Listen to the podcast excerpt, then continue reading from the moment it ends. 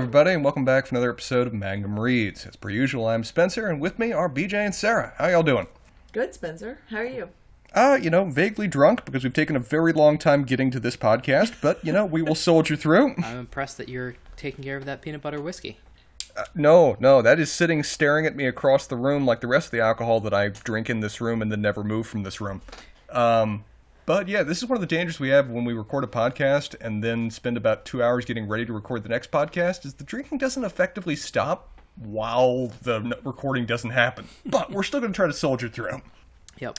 This week, we are handling a short story that was recommended at kind of the last second by Sarah and sent to me by BJ, but struck me as a really interesting read. It's probably one of the shortest short stories we've done since some of the earliest ones that BJ recommended, but it has a hell of a lot of power attached to it.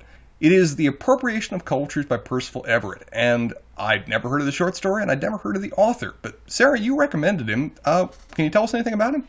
Yeah, so this um, this particular short story comes from a collection of sto- short stories called "Damned If I Do," and they span a variety of different genres.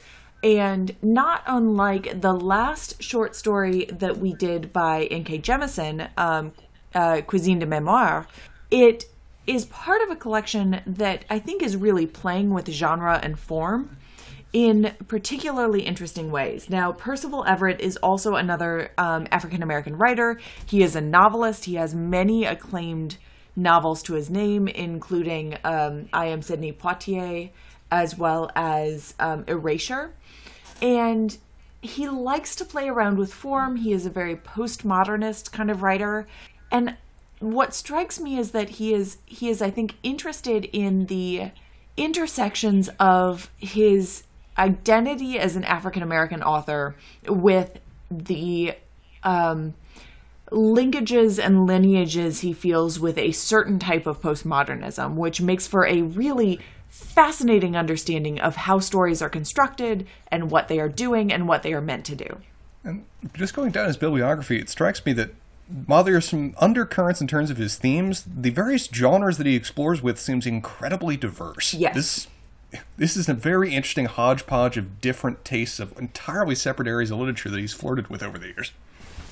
Yeah, at, at points he gets sort of Kafka-esque, and he flirts with sci-fi. He does some Western stuff. Um, it is very interesting in what he chooses what he chooses to kind of work with. And we were talking a little bit before we started recording about, I think, his particular positioning, which comes forth in this story as an African American author who is frequently um, occupying spaces that have a sort of history of black culture erased from them. And so I know that in this collection of short stories, Damned If I Do, there is there is a particular short story when he is thinking about the sort of place of a black cowboy, for example.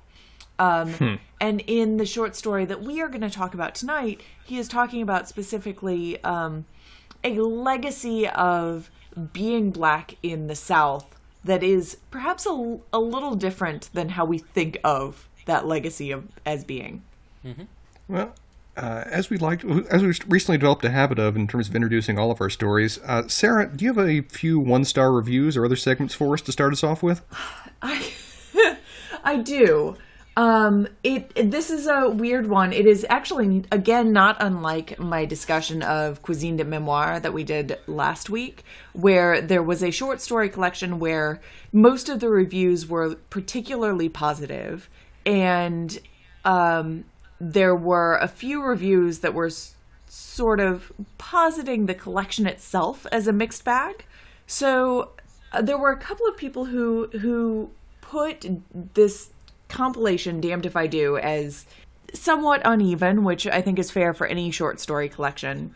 Um, but it was difficult for me because every time someone did that, they specifically pointed out this story as, well, this is the shining star in this collection. And I'm like, fuck. What? I was going to say Goodreads has this as yeah. a, at a 4.42, which yeah, I mean, no, they're all sort of Goodreads. four no. stars and above for the yeah. for the compilation itself, right?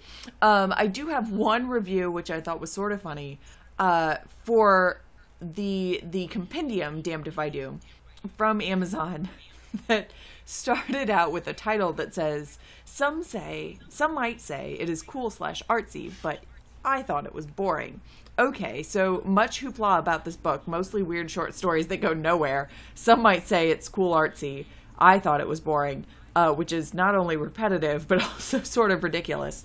So anyway, I didn't get much. I didn't get very far on the particular reviews of this novel. So I, I tried to do a a little bit of a sideways slant on this because one of the things that becomes particularly um, thematic within this story is the idea of the song Dixie, mm-hmm. which I am sure that we will talk about, and mm-hmm. in all of its many issues.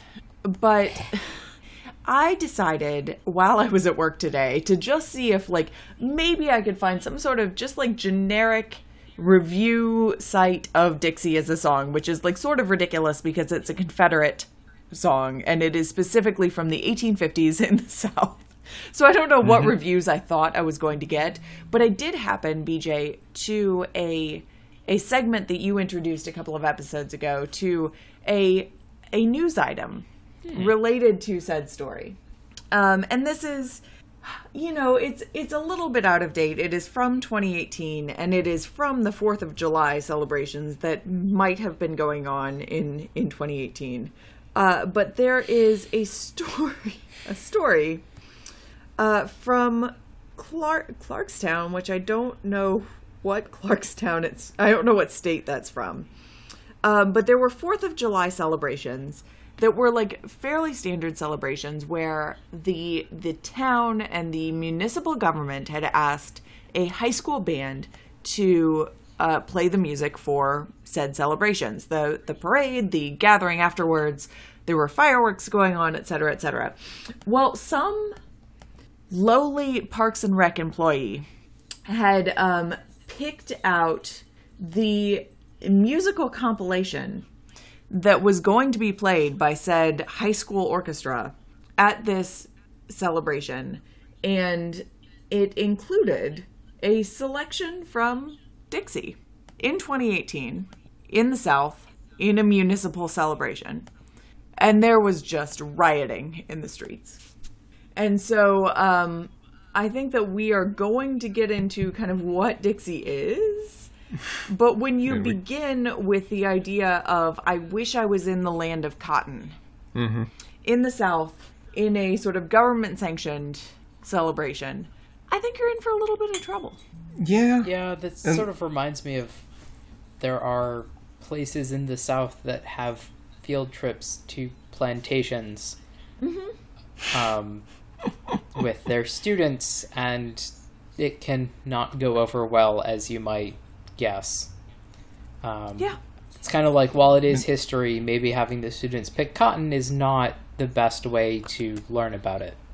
Right. Well, and there are a Dixie. number of. I'm sorry, Spencer. Go ahead. No, go ahead. Go. No, please. Well, I was just going to say that there are a number of plantations that have these kind of historical experiences attached to them um, mm-hmm. that just completely obviate the experiences of black Americans and slaves on those plantations, right? And so you get this sort of gone with the wind esque understanding of what a quote unquote plantation means that is entirely divorced from a real life experience of what plantation life is.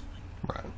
I remember there's a, I believe a plantation that's outside of Charleston that's recently started to focus on the experience of the slaves occurring at the plantation during its history and how much is that that's important for the history that's been wiped away. And they've talked about how many of the people who come to the plantation don't want to hear that and assume that the tour guide is going off script to tell them that. Mm. Like the tour guides who've been doing it have talked about how the amount of complaints that they get have just gone up by several factors as a result of this um, from people just saying that A, it's made up, B, this isn't the history that they paid for to hear. So, yeah, it's proven controversial for those that have tried to go outside the uh, usual plantation script. Yeah.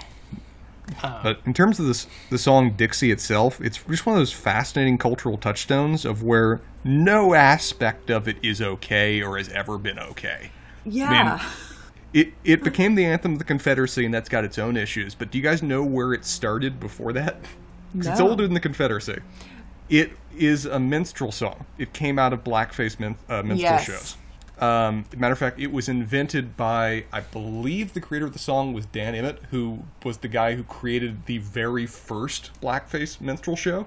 So it's got its own history Oh, of issues boy. associated going even before the Confederacy began.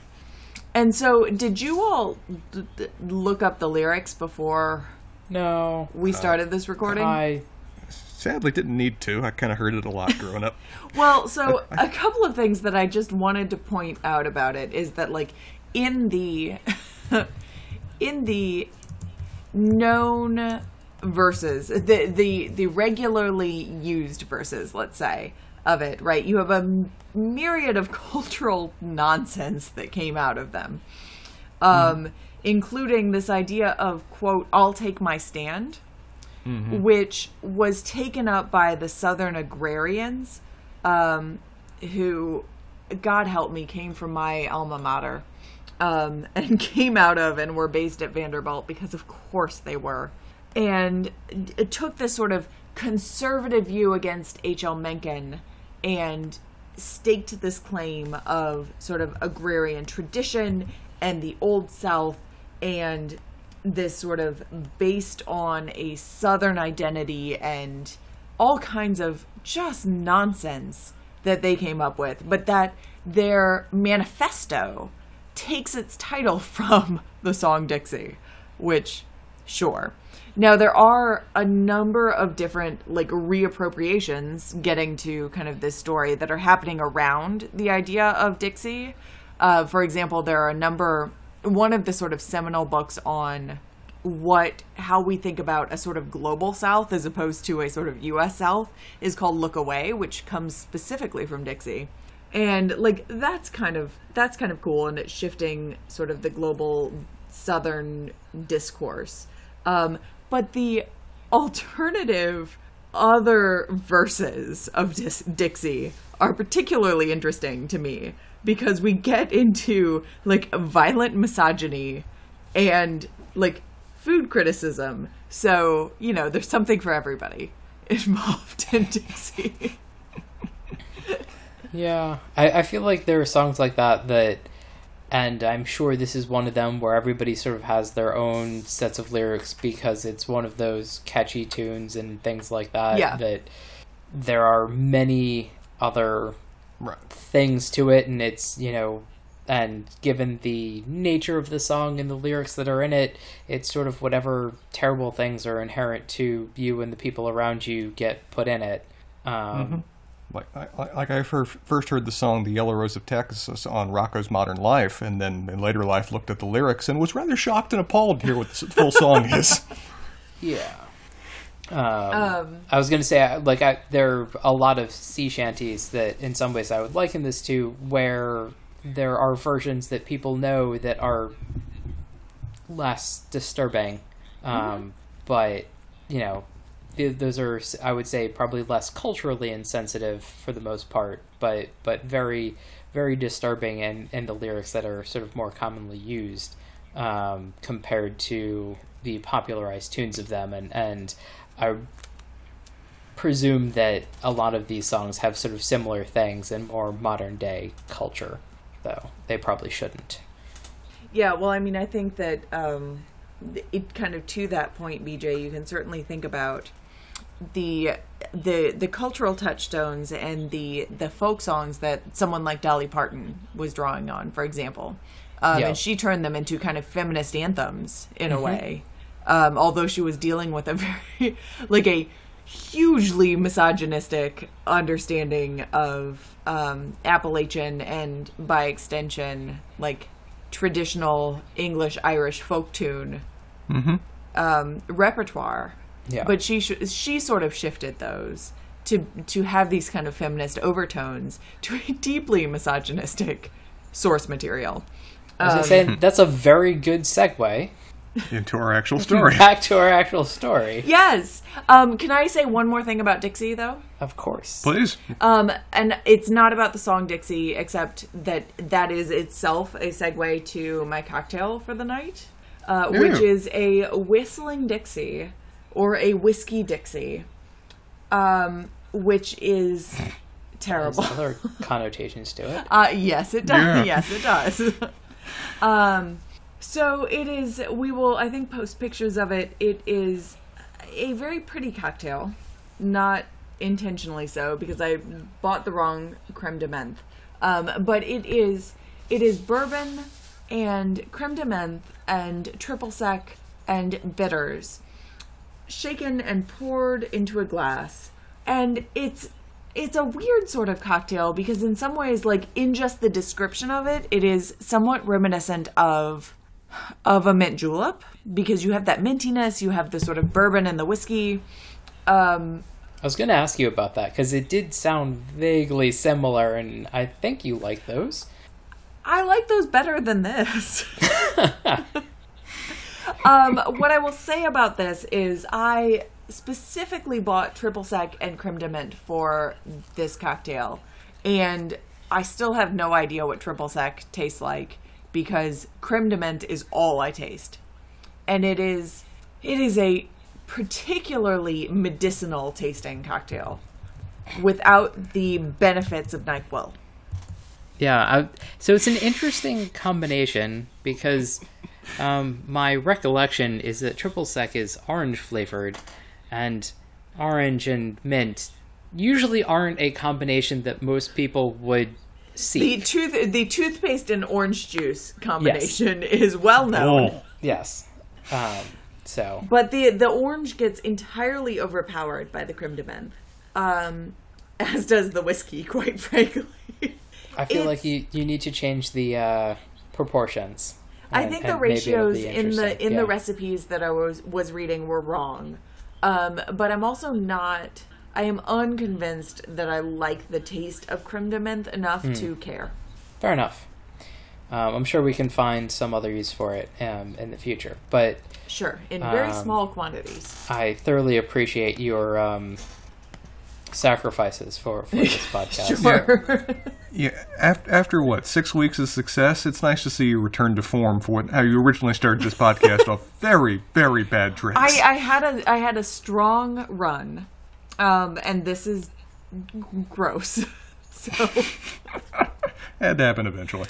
yeah, Well, Um, so, Well, while you enjoy sipping that drink, uh, for our story this week, uh, shall we, shall we shall we do a plot overview? I feel like we can do the plot overview fairly quickly yep, for this one. it's Yes, a little bit longer than through uh, Sheehan names them, but not by a lot. Yeah. I mean, the story takes place around Columbia, South Carolina, with a main character by the name of Daniel Barclay, who is seemingly like a relatively recently graduated student who has his own resources, so he doesn't have to work, and has his degree, but hasn't really done with it anything with it, and mostly just spends most of his time playing jazz at a local bar outside the university, which uh, entertains a fair amount of university students. And our story pretty much effectively begins one night when he's playing, when some rowdy frat boys in the back start demanding that he, a black man, play Dixie on stage for them. And a thought occurs to him that wraps him up and really drives his decision making and his new philosophy for much of the rest of the story about to what degree he can take something, which is very much a racist anthem, and make it his and effectively defeat the motivations by which it is used as a racist anthem. And the first example of that is the song Dixie, which he performs on stage to the audience, uh, to their initial confusion and then later celebration, as the frat boys leave in confusion and disgust, and everyone else congratulates him on what he did and how it felt right to have him play it in his own way and his own time. And the story pretty much goes from there as he suddenly starts really finding a purpose in life to take various racist emblems, various racist causes, and subvert them to make them as if they are elements of his own liberation and celebration and black power and many other concepts, and thereby subvert and defeat them. Essentially, using cultural appropriation as a weapon against elements that otherwise would seek to oppress. So there's an anecdote sort of right after this about um, him buying a truck. Yeah, the truck is the second example with respect to the. Uh, he refers to it as the Confederate flag, but I'm presuming it's the uh, battle flag of the Army of Northern Virginia, the classic Confederate flag image. Thank you, Spencer. Is- that is a deep dive, Spencer. That I'm not sure any of us would have. Felt the need to go the- on. As the one Southerner on this podcast, a lot of this resonates well. Um, and so basically, he, um, his friend slash girlfriend, I'm not super clear on their relationship. Um, is there? She's talking about painting her nails, and he sort of decides as they're checking out in a grocery store that he wants to buy a truck. And he finds out that this truck has the Confederate flag on on the window, and the uh, people that are selling it, you know, say, you know, I'm happy to work with you on the price. He's like, oh no, no, no, I'm, I'll pay the price. And they're like, well, you know, we're happy to take off this sticker. You know, it should come right off. He's like, no, I want the sticker, and you know, I'll even I'll pay you to deliver it to me, which they're clearly uncomfortable with. Just flabbergasted. Yeah, si- ab- above asking price Yes. to get them to deliver it to his front door. And before they arrive, he tells this. Uh, she doesn't. She doesn't live with him. I think she's just his friend that happens to be yeah. by. That Yeah. that these guys are coming. You need to see what it's about to happen. Yeah. Um, and basically they well, I mean, I guess I feel like that story that that part in and of itself is not that interesting, but he but he's just like, all right, well, yes, you know, that's exactly what I want. No, keep the sticker on. You know, it's it's I'm taking it back. And I feel like one of the one of the most interesting parts for me in in this whole exchange is the fact that he Daniel called this couple to indicate his interest in this truck mm-hmm. and kind of worked out the whole deal. And once he got there he overheard this conversation within the house because the door was not latched properly where and I don't remember which of the couple it was to the other, but said essentially like, "Well, I couldn't tell on the phone," in reference to him being black. Yep. Um, and there is there is some more machinations. There are some more machinations regarding that kind of misunderstanding when they drop this truck off. Yeah. Um, Well, when they uh, drop off this truck, the main thing he intentionally tells them is that, well, they still utter, utterly confused why they're there and why he wants this truck. And he invents on the fly a variety of pretty poor excuses for why he needs this truck to pick up groceries and books and things. Um, but when they ask him again about, are you sure you. They, I think they even straight up ask him that, uh, well, they either ask him or suggest, "Do you want? You're sure you don't want to take down the flag?" But he says, "No, no, no. It was really lucky for me to find a truck at this price with a Black Power flag in the back of it." And confusion reigns, as they have no idea what he's talking about or why he's doing it. Yep. And and they're like, "Oh, okay, I'm confused." And it's like, "Oh no, didn't you know? This this this is what it is." Um and so he sort of keeps on about basically saying, "I'm going to take it back, you know?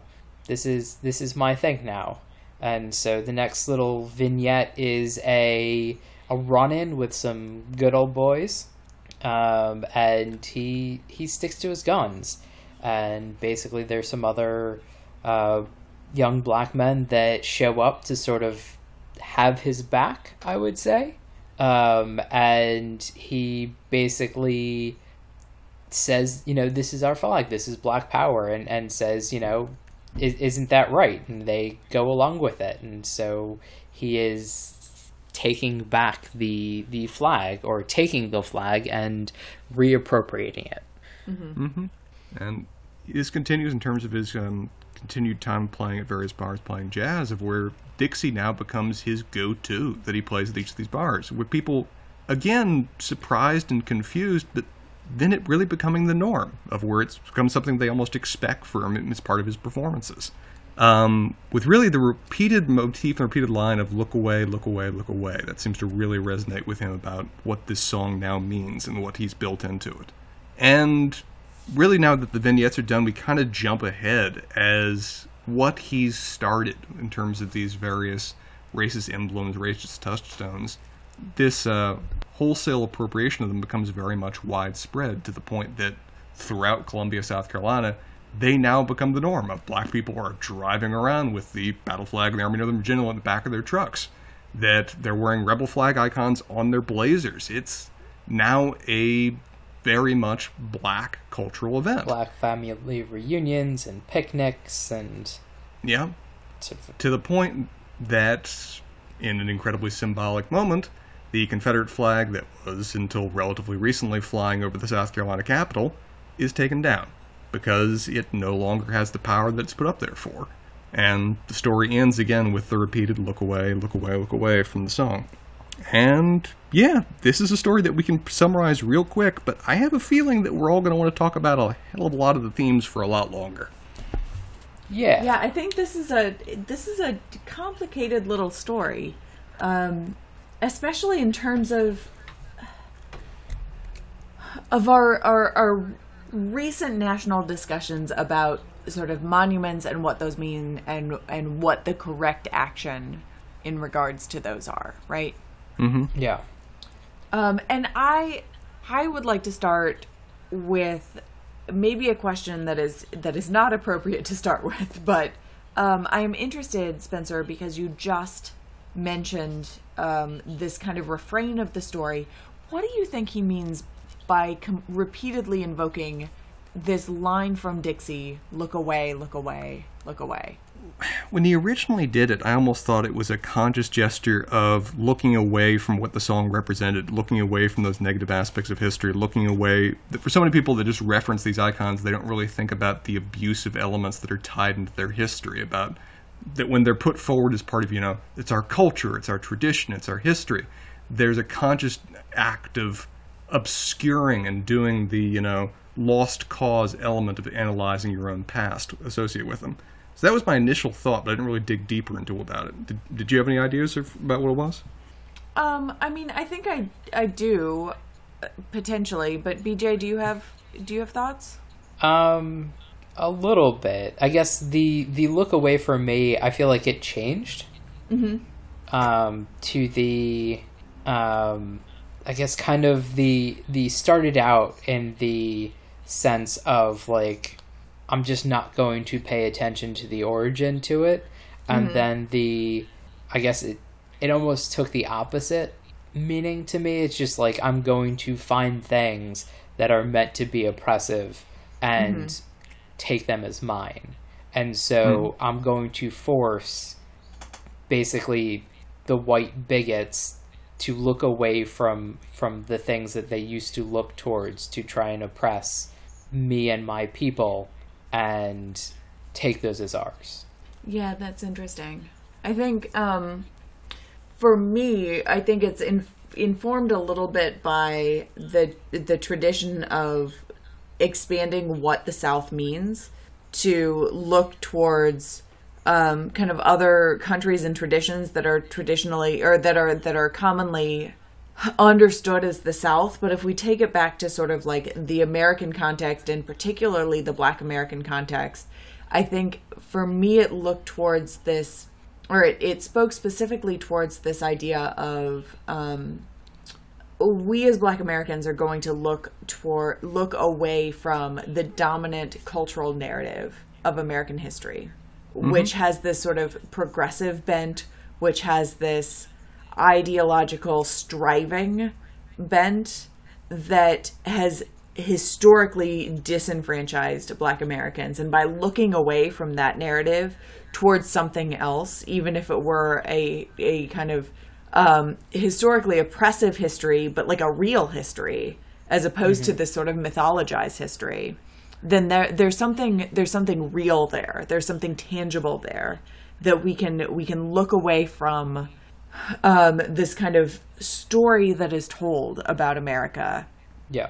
to And- something else. I would get, I would say, and to your point, the background that he comes from is the sort of different segment of a a black population, I Yeah. would presume, and it's a there is a segment that is off that that is very well educated mm-hmm. and has a very different experience and maybe that's also what he's looking away from and so yeah, it- that's an it, interesting point. Yeah. it talks about how he graduated from brown a mm-hmm. Right. An institution in the north that is anything but the south Um, It's Ivy League of Ivy League. Yes, he he drives a you know very sort of old white person's car. I you know I don't know exactly when this is uh, written to be, but presumably you know not when when this car would have come out, the Jensen Interceptor, which is very much sort of of the like British touring car genre.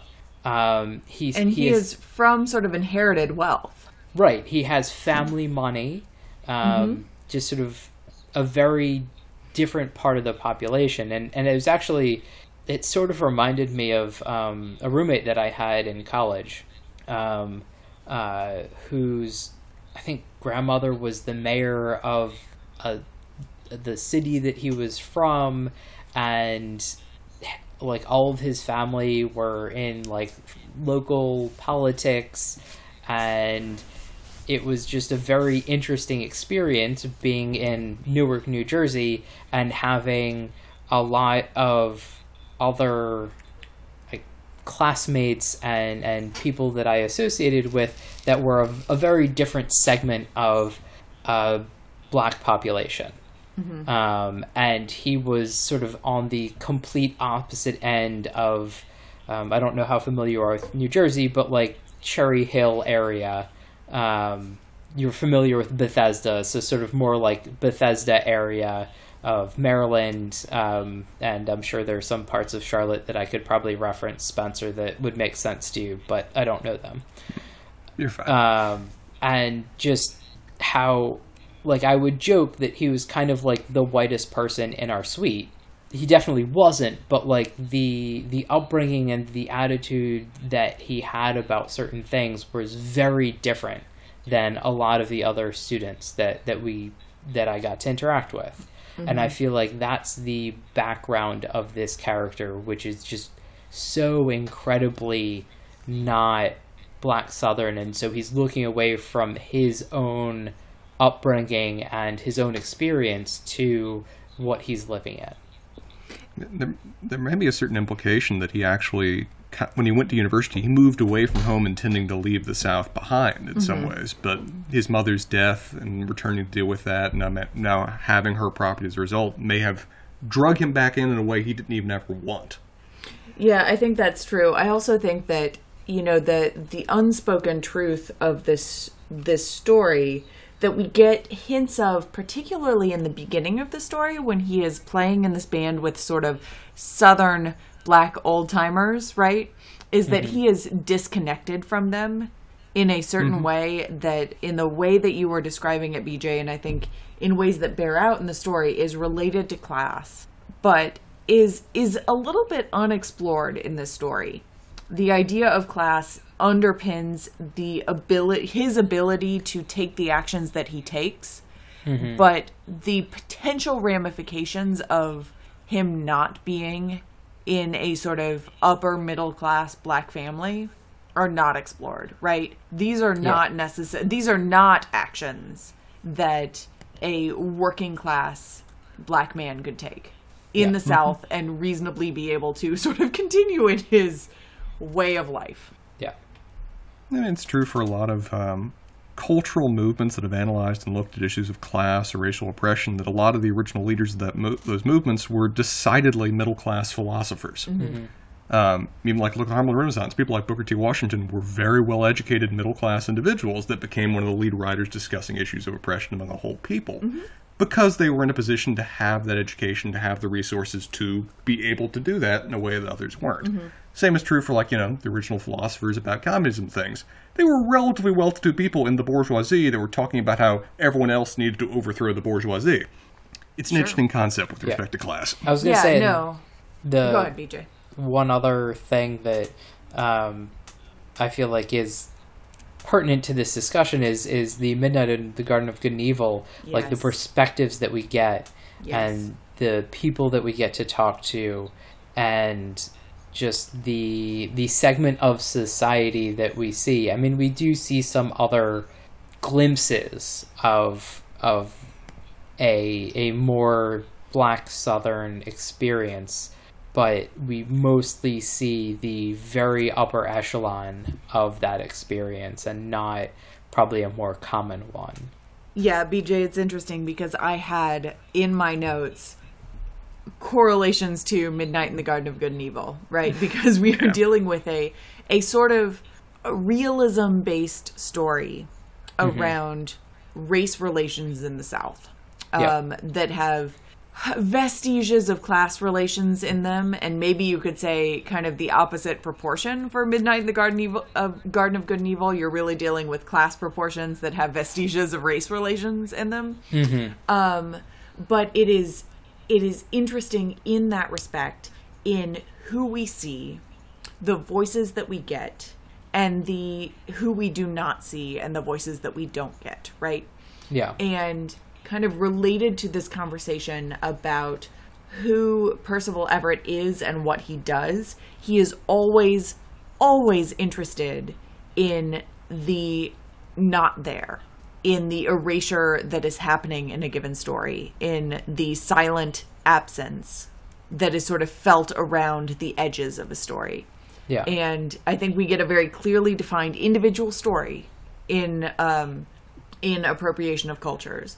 But I think that there are so many so many edges in this story that are purposefully unexplored in mm-hmm. the sort of well what happens if yeah. I think there's that. ellipses Right, but I I also think that there's the if this were another story, the people that he was buying the truck from would be more overtly racist or or something. But for the most part, these their their racism is casual, but they're like weirdly good people racist. Right, and uh, like I feel like this is the these are boring people that are essentially like they grew up around racism, so it's kind of like what they know, but it's like, oh, well, now that we're dealing with a black person, like, oh, yeah, like what this this sticker shouldn't be on the truck. Like, why do we have this here? This doesn't make any sense. Like, this is Yeah. weird. We can totally Right. take that off for you. Like, and you know, we're we're happy to like come down on the price. Like, you know, we can work with you. Like, we need to sell the the truck, and if you want it, like, we're ha- like we're happy to do this. And it's like, oh, well, he didn't sound black, but like that's not going to prevent us from selling the truck to him. Like that that'd be crazy. And so like this is the I feel like this is sort of and I guess I don't know, but I feel like this is a s- this is a story that isn't often talked about because Yeah. it's sort of not as interesting, but also way more fascinating because it's more real. It reads mm-hmm. real. Mm-hmm. Yeah, it's also also probably way more common too. That it's much more easy to adapt certain things as part of your day to day life without questioning them. It's just like you know, I'm in a rural southern setting. Several of my neighbors have Confederate flags. I'd like to blend in. Sure, there's one in the back of my truck. My dad had one. It's just part of my background. Without ever really thinking about what it represents to people that aren't you, uh, until it's directly confronted in front of you and they're wanting to buy it from you.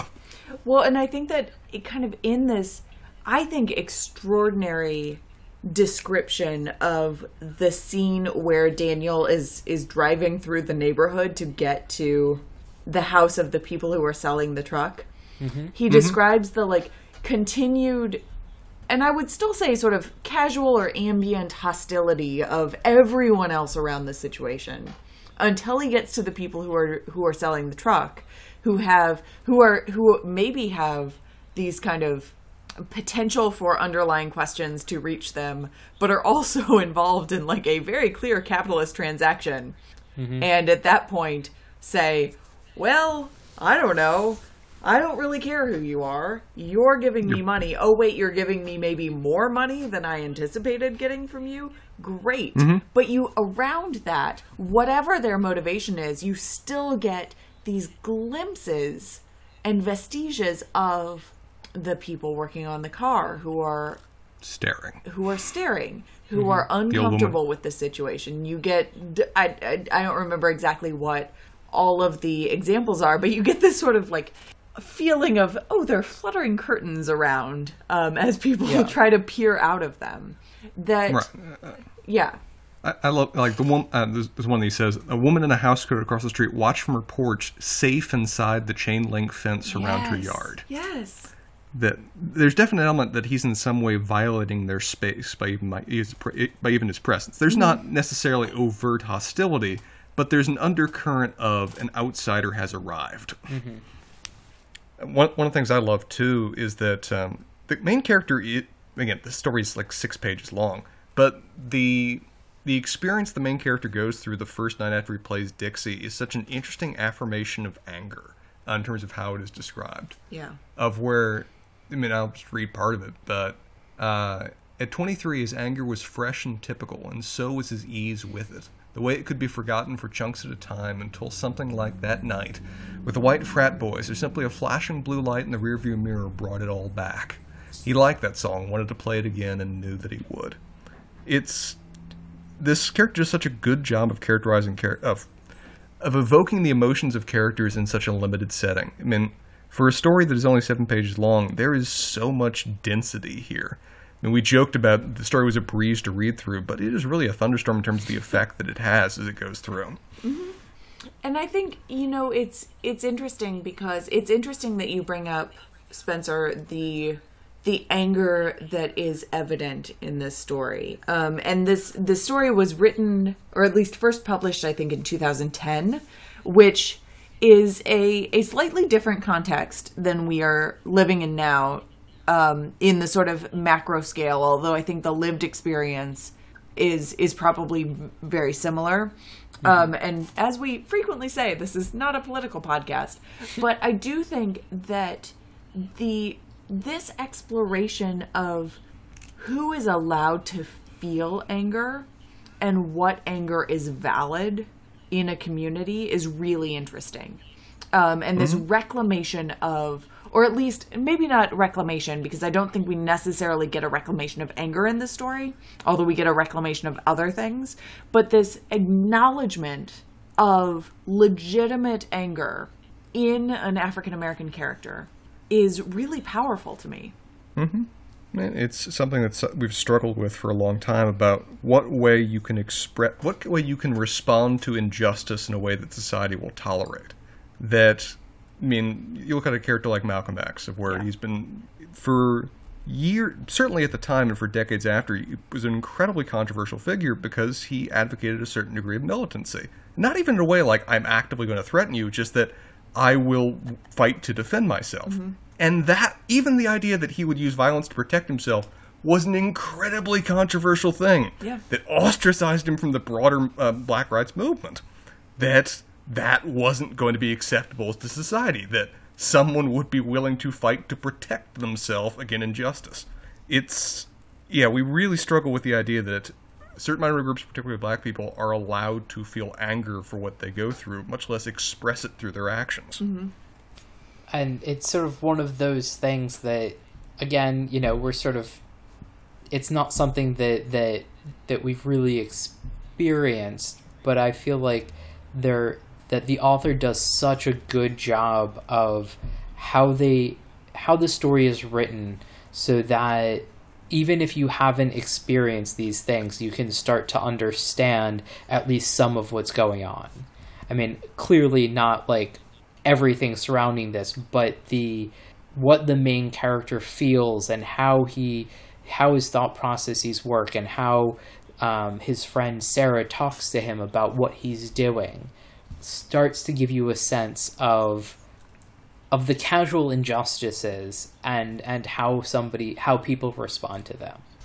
And I think, kind of to that point, BJ, like one of the things we haven't talked about in relation to this story is just how how funny it is, um, and the the kind of undercutting of the gross injustice of the things that our ma- our main character is dealing with is the casual humor with which he faces these everyday injustices.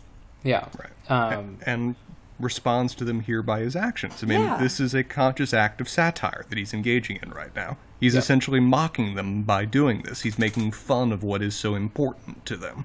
Um, and him doing this is not new. That this is done by a varieties of writers or comics in terms of confronting elements of oppression in the world. And it's controversial when they do it. I mean, one of the examples I love is I love the works of Mel Brooks uh, who loves to address various oppressive groups, particularly against the Jewish community, in his works. He's made fun of the uh, Spanish Inquisition. He's consistently poked fun at the Nazis. Yep. Um, I mean, he did the same thing with uh, racism. and yeah, and Blazing, Blazing Saddles. Saddles. And there was a fascinating interview um, that they did with some of the actors. They didn't get everybody, I think, mostly because mm, uh, it was done in like the uh, like late 2000s or something like that. But um, one of the cowboys, like the one of the sort of sidekick cowboys, not Slim Pickens, um, was looking at the script where they they Cleavon Little, uh, Black Bart, or or the the sheriff, they call him the N word, and he basically looked at the script and is like, "I'm not doing that. There, like, there's no way I'm doing that," and like I, I'm not comfortable doing this. And and Cleavon Little ba- basically looked at him and said, "Well, this is in the script. This is this is a piece of work, and it's poking fun at racists." Right. And look, like if if I thought you would ever in your life call me that, I would knock you out. But I know that's not the case. And so I'm okay with you saying it in this context. Uh, Mel Brooks's philosophy has always been that for these things, these oppressive forces, these evil forces in the world, the be- one of the best ways you can confront them is mock them, is to point out how ludicrous and funny and silly they are, and undermine them for that. Because the only way these kind of despot, despotic forces can continue to persist is through their pride in themselves, their trumped up view of what they represent and how powerful it is through this imagery, through these words, and whatever else. And if you can just highlight just what utter fallacy it is, you can show the rot that it represents and have it just collapse before you. Now, that's his philosophy, and it seems to be what the author's in some ways representing with this story too. That by embracing this, by making fun of it, by pointing out this, by responding with satire to these oppressive forces, we can effectively undermine their motivations for continuing them by making them less cool or less effective. Yep. And I was we were talking previous to this and I brought up Trevor Noah in his stand up and how he basically one of the ways that he wanted to deal with certain racist things is send them to South Africa. Like this the racist things in South Africa are completely different. So we'll just have a swap. You know, the the people in South Africa can be as racist as they want to the to the blacks in, in America, and the the the people in America that want to be racist can go over to South Africa because they don't have any shared cultural oppression. And so the things that people do in America to oppress black people like have no history. And so like you can say what you want and it just sounds funny because there's no there isn't that same cultural heritage. Um, and he just did a, I don't know, a very funny way of looking at it. Now, it's worth noting that this particular philosophy for confronting these forces is very controversial. Um, there are a lot of people, including a lot of new movements, that have been attacking these kind of uh, putting these elements fr- uh, for, uh, very much in front Nazi imagery, race, ra- racist terms, whatever else into comedy as being ultimately unsuccessful in their objectives because they're aiding in the persistence of these racist, um, despotic, oppressive terms, uh, imagery, them whatever social else. consciousness and Yeah, and we the- we've talked about this in in other contexts on this this very podcast about sort of how Germany in the past has been particularly successful in um, quashing some of some of these views, whereas the United States has notably not been. Um, but whether that continues to persist is in question. yeah. Right, and and there's some questions about the success of the German method Yes, of doing exactly. it, doing it too, Exactly. particularly in recent years. Yes. But, yeah, uh, um, but it's an interesting li- line of debate of where a lot of it is driven by some of these um, uh, critics of this method of satire have point have argued that a you're aiding the persistence of this imagery in modern culture, but b it's assuming that everyone's going to understand what you're doing Yeah. and that to what degree can you assume that individuals that hold these racist, oppressive, despotic, whatever views are going to get your joke and understand that you're making fun of them, or are they just going to celebrate that? Oh, there's the image I like in that. Yeah. Well, and I would say even more, um, even the the even more sort of powerful valence of that question is: Are the people who are your allies going to understand Right. that you are Which- that you are participating in this satire? That what you are participating in is satire. right. and and I think that's sort of where the who can make the jokes comes Yeah. in. Yeah. um, and and I, I think that there is some validity to it. I know that there are some proponents, and and I have difficulty on where I fall on this, and it's just like, so who gets to make the jokes, and who gets to to say that this is satire, and like where does that line fall? And I think that there is that there is something to be said to, you know, be it art or some something some message that somebody has i don't know that the way to go about things is to say okay so who's the dumbest person that can get access to this and what are they going to think of it as the way hmm. to judge something that you want to put out there Right. because There's- I don't know. I just I, I feel like that that's a, a very sad way to go about your society and say, all right, well, how how can people twist this? And I'm not going to do anything to make sure that they can't do that. Right. There's also the point too that's been raised as well that there are some things that are too important, are too dark, are too painful to ever be made fun of. That they should be effect- remembered for how horrible they are and kept in that way. Otherwise, they're in some way diluted in terms of what they actually represented to the people who live through them, who have to deal with them um, that things like the Holocaust shouldn't ever be made the butt of a joke or discussed in satire or made light of in terms of describing what was done, because even if it undermines movements now, it's diluting the cultural effect that had on the people that have had to endure both it now, both it then and it now. Um, it's a lot of really interesting questions that go into play when you discuss this kind of subversion or cultural appro- appropriation of these oppressive forces because doing so well it has no certain result Yeah, and I, I think that there are very interesting discussions to get into that area, and they are they're very complicated. Um, maybe a little bit more complicated than our you know book club literary podcast Format allows. um, has. Um, but I mean, I th- sort of the, one of the things that I want to say on that, and then I feel like I should turn it over to you, Sarah, since we've been talking a lot. Um, is that people aren't dumb? Like at you know, Yeah.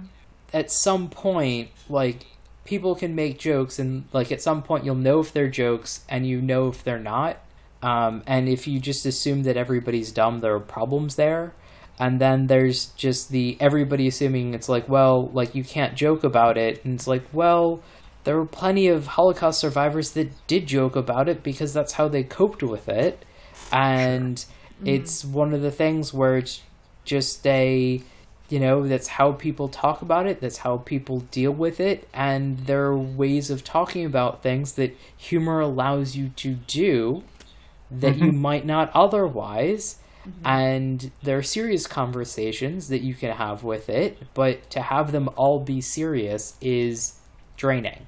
Sure. I mean to, Um, paraph- to paraphrase mel brooks why do you think there are so many jewish comics? Yeah, and that's one of the ways you deal with this. Right, and it it just you know you bring up the Holocaust, and it reminds me of one of those you know jokes where where it's just you know a lot of the jokes are in some ways self-deprecating and in some ways bring up serious issues, but in a way that you can talk about and address it if it needs talking about and addressing. Yeah. And I mm-hmm. think that this story does that in a way that makes things more comfortable to be able to address and and opens up a dialogue rather than closing it off, which I think that there are many forces in modern culture that are you haven't experienced it so you can't talk about it rather than the let's talk about it or you know, let me include you in a way that's lighthearted so we can get a discussion going and mm-hmm. proceed from there. And I appreciate this a lot more. Yeah. I think, you know, what's interesting specifically about this story to me, in kind of in relation to, but a bit tangential to what you're talking about, BJ, is the gestures that it makes towards not just the discussion around a sort of sensitive issue or traumatic period in history, et cetera, et cetera, but the the physical glorification and manifestation that happens around that. Um, Which I think is a slightly a slightly different conversation. Um, we have recently been having it in the United States uh, a fair amount, but this idea of the specific not the not the idea of of talking about the experiences or or uh, the idea of including humor in in the way that we process experiences but the understanding of what it means to have a Confederate flag deta- decal on a truck, or to have Robert E. Mm-hmm. Lee's horse's ass staring at you when you leave your apartment in the morning, or you know what or to have the confederate flag on top of on top of your state capitol like this this story is interesting because it bridges it in some ways bridges the gap between the idea of the sort of storytelling that we do or the conversations that we are willing to have around an experience or event and the um memorialization that happens around it. Although i it doesn't quite it it's a little like one of my one of my quibbles with the story which is a story that i otherwise love is that it doesn't necessarily go far enough into exploring the difference between the conversation around events and the memorialization and physical manifestations of a glorification of those events. Mm-hmm. Yeah. I well, I was gonna say I feel like the end is sort of the perfect wrap up of what those the two sides of of like what the story does mm-hmm. really well and what it sort of touches on, mm-hmm. and I guess one of the reasons that I like it and I it requires the reader to know a lot, and Yes, I does. appreciate that. Mm-hmm. And I guess like if I didn't know certain things, like gun control basically came out of a Republican being scared of the Black Panthers, yeah and that Did yeah. and that essentially the reaction in this story of the South Carolina government saying like, oh well, like you know the black population has decided that this is their thing, so we're gonna discard it immediately, is just such a perfect response because that's a narrative that has played out essentially mm-hmm. Um, and and so what I'm referring to is basically a bunch of Black Panthers showed up to the state capital of California when Ronald Reagan was governor, and as a protest to police brutality, among many other things, um, and this basically prompted California, spurred on by Ronald Reagan, to pass very strict gun control laws that were not a thing of the country before that and I, f- you know, I feel like this is sort of like the opposite end of the taking down of the Confederate flag. One other aspect of the story that resonated well with me is that the fact that this story is all taking place inside of a college town, um, Charleston is Columbia. oh, it's Columbia. Yes, okay.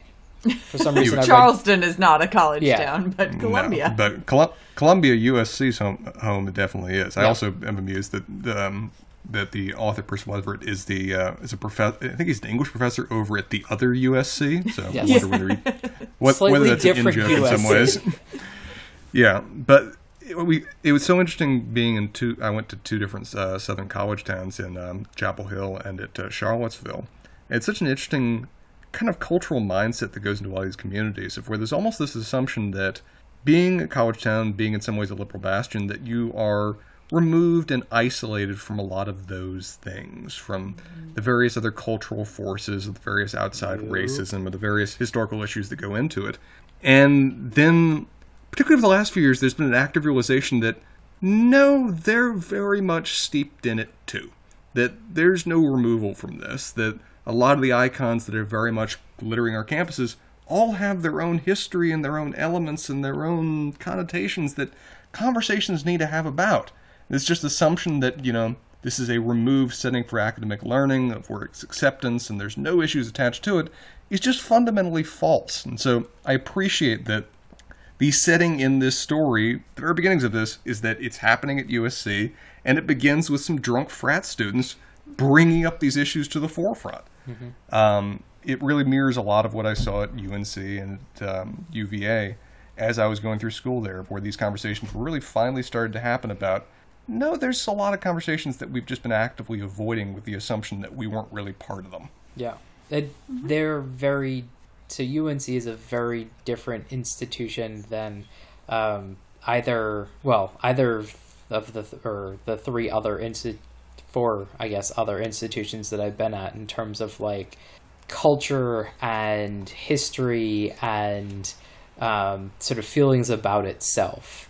Um, and it, I just, there are many reasons that I like UNC Chapel Hill, um, but the feel of it as a place in the South is very distinct from a lot of northern institutions and mm-hmm. or California institutions, which have nothing to do with anything. Um, and yeah, the South is just different. Um, and I yeah. feel like every time that I've told that to people that I grew up with in Maryland or people that I, you know, family in New York or, or whomever else, they're just like, like, what do you mean? Mm-hmm. Um, to a certain extent. And it's just like, it just is like, I, it, it's hard yeah. to, to talk about it unless you've been there. And I feel like this, this story starts to and capture some of it it's it's both it's it's an interesting mixture of there is a particular way of of talking about history that obfuscates a lot of things. Yeah, I was gonna um, say Sarah, but there's like also yeah. Go ahead. Uh, you're very much not from the south, like.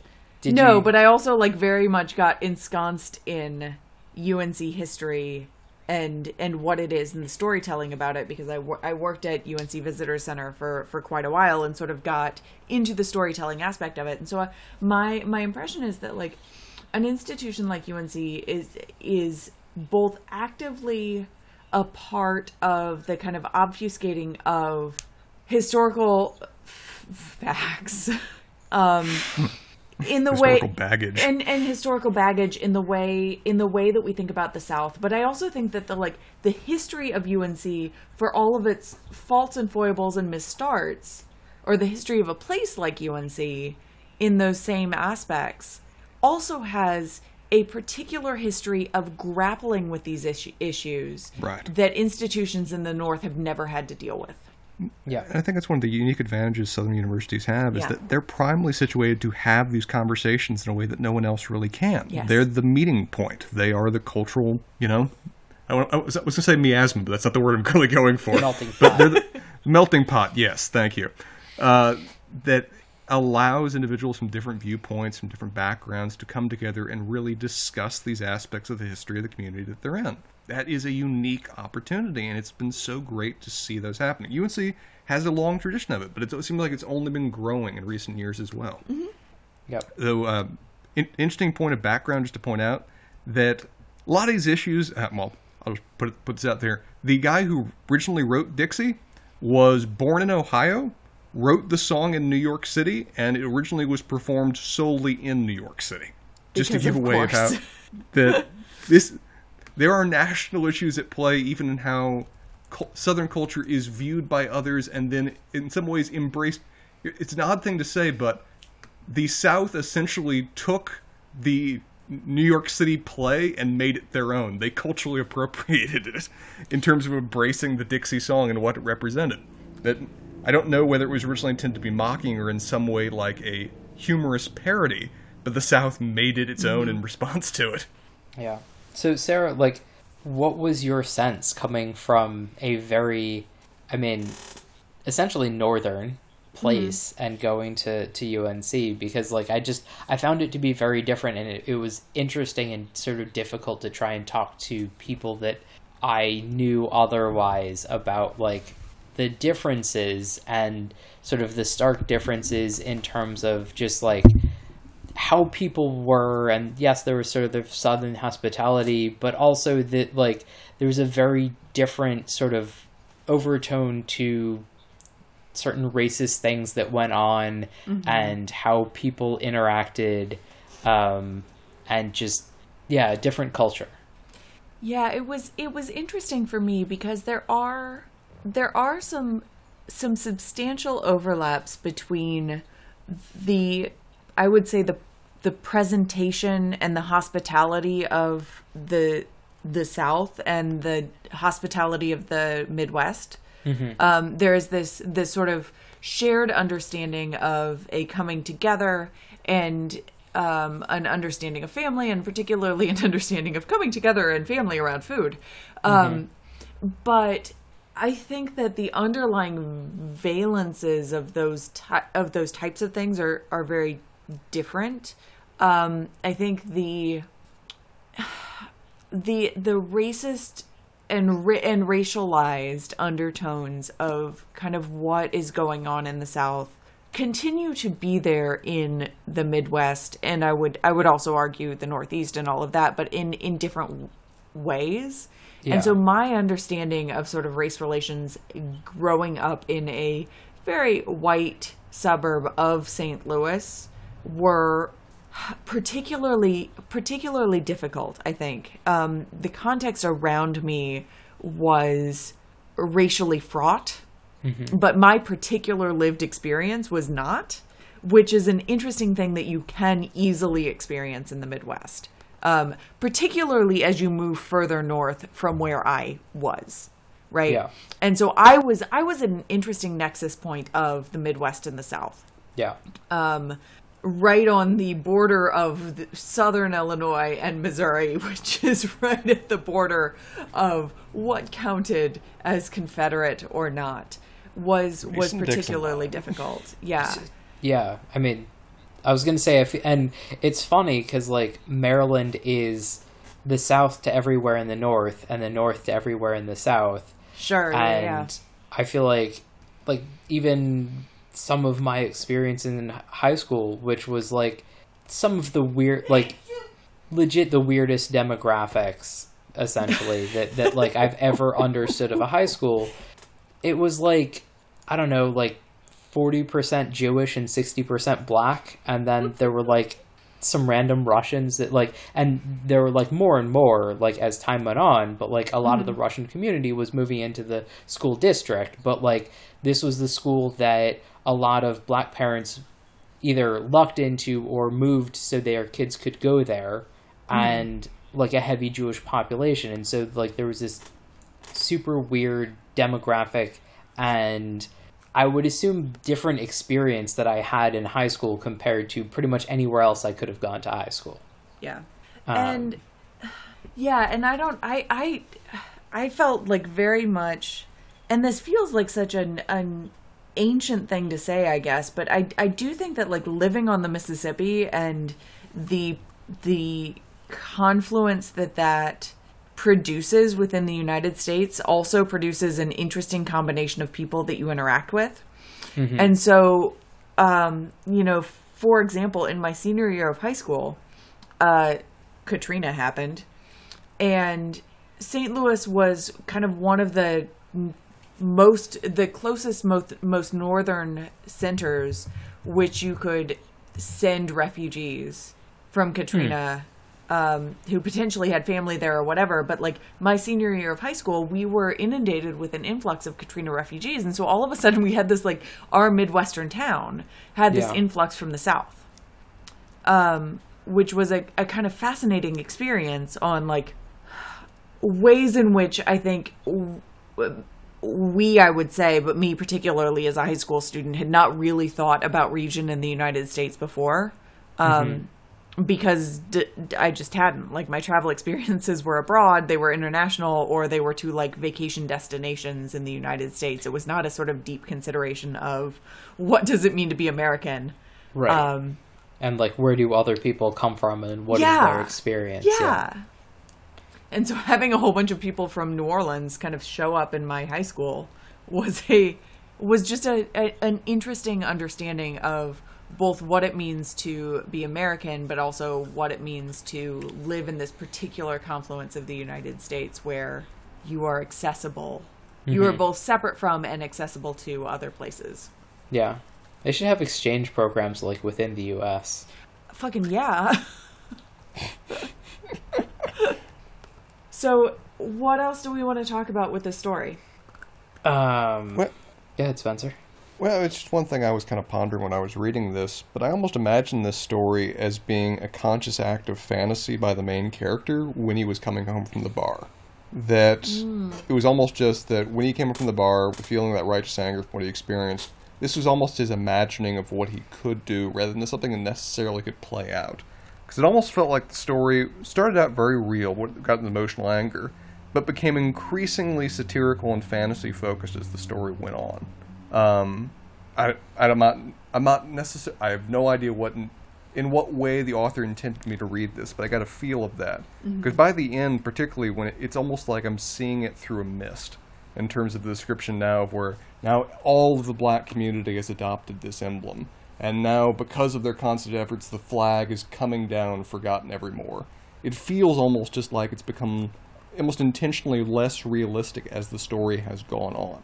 Yeah, And I just I, I, I very much agree with your assessment, and it sort of reminded me of the Futurama like what if machine, um, and and I think it's a very, I guess I don't read it as a a pondering of the main character, but more of the author. Sure. of a you know what if somebody were to decide that no this is this is we're taking this. Like you you can't use this anymore what would happen rather than the main character because i don't know i guess it's the uh we already had one story uh, with it and and i feel like it you know dream sequences are, are lazy Fair point. Fair point. Well, did you, did you have something else, BJ? I didn't mean to cut you off there. oh no no no i i i did not um sarah Okay. No, I have been absolutely delighted with this conversation. Um, as I was telling Spencer before we started recording, it has been a number of years since I have read this story, but I, I read, I think, selections from this compilation, if not the whole compilation, for one of my uh, graduate classes at UNC. But out of all of them, this is the one that has stuck with me. Which, when you BJ were were kind of talking about our our lack of a short story for this week. yeah this is always the short story that pops into my head. And so I am I am both very glad to have gotten a chance to talk about it and also a little sad at not having a reserve short story anymore to pull on us. Well, we'll just have to actually do our homework this time and uh, take Oh, a boy. nod towards Hermione. It, it, it's interesting as well. You said this came out in a compilation in 2010. I think so. Um, It's interesting because yeah. from the link from the link that BJ sent, it seems like it was originally published all the way back in 1996 in a uh, university journal. Yeah, so I think that this is one of the stories um, that kind of got pulled by Percival Everett to create this compilation. Sure. Um, but it is, you know, I think that we could talk a long time, and I'm not sure that it's entirely fruitful, but it is interesting that this, that Percival Everett was putting forth this particular vision of what it means to fight against, reclaim, you know, what whatever your options are, these sort of um, symbols and rhetoric of white power in 1996. Did you say, Spencer? Uh, that's yeah. As winter, opposed the to the conversation that we're having in 2018, 2019. Yeah, I feel like we go back and forth on um, we swing in different directions in terms of these things, and so like I would say that this story kind of felt like kind of '90s to me. Um, well, kind of because of the references to '60s and '70s things um, that that I was vaguely familiar with, um, but but also in the I think that was a little bit more in the consciousness at the time rather than in the mid 2000s. Yeah. Um, and what I, what the, you mean? What the accepted discourse is around what we do in the face of these types of symbols? Yeah. Um, Okay. And and so like how how do we deal with racism? What what is the sort of ex- accepted way to talk about it? What is what are theories as to how we combat it and and a lot of the other things around it which I think go under periodic shifts of like what the and not just racism but uh, like other issues like how do we deal with it and sort of what's the sort of culturally accepted way to shift away from it and there are institutional changes and and some people agree with it and some people don't and there are voices within any given community as to how to combat issues that that community is facing and i feel like this this is a previous shift. Um, but but i think it's an interesting one. Um, and i'd actually i'm going to see if i can see the rest of the stories on libby because i i, I like reading short stories i think a little bit more than you do sarah Um, Well, I, go ahead, Spencer. well, uh, do, you have, do you have anything else to add, sir? No, I don't. Well, it's it's, it's I'm one of those things where I, I, fe- I feel like we could discuss a lot more things, but we haven't even addressed the concept of whether this kind of confronting of images is a successful way of confronting Yeah. racism, bigotry, or anything else, because that's a whole avenue of debate about whether it's an ultimately successful strategy in addressing these broad societal issues and impulses. But we could spend hours on what is a seven page story, and I think we've addressed enough for now, and it will be fun talking with you guys more off pod. Uh, as more things come to mind as we just think about the story, because this one's going to resonate with me for a while. But, Yeah. Sarah, um, Sarah, there, very much thank you for um, putting this story into our, into our minds and even just putting this author into my consciousness, because I otherwise wouldn't have heard of him probably. I think you're going to enjoy him, Spencer. Looking Um, forward to it. So, BJ, if uh, readers have a burning need to think about how they might address other cultural issues of our time, where might they go? Um, so specifically, we did a uh, pod on She Unnames Them, which we discussed a lot of other fem- feminist issues, um, and we took a two-page story and talked to, about it for I think an hour and a half, um, maybe more. Um, but you can find all of that content on megamtalks.com, um, as well as iTunes, Stitcher, or wherever you get your podcasts. And if you have any questions, comments, complaints, or suggestions, you can click contact us at the upper right hand corner of megamtalks.com and we read all of the things, which are usually spam, so we'd love to hear something else. um, there are a bunch of other pods that deal with basketball and whiskey and random TV shows that apparently Spencer likes to watch drunk. Um, and More uh, talk about than watch, but you know. eh, I just assume so- that you're three drinks in, like usually when, when you live your life. And speaking Word. to uh, this sort of cultural commentary, the Succession podcast on, or the Succession series of Mangum Talks TV is uh, choice. Thank you, Sarah. We're recording another one tomorrow, and it's gonna be a thing. Oh boy, I don't. I think these are going to come out at about the same time, and and just Prague. Uh, I'm excited Yeah. to uh, to find out. Um, and with that, uh, have a good night, everybody, and we'll look forward to the next story. All right, bye y'all.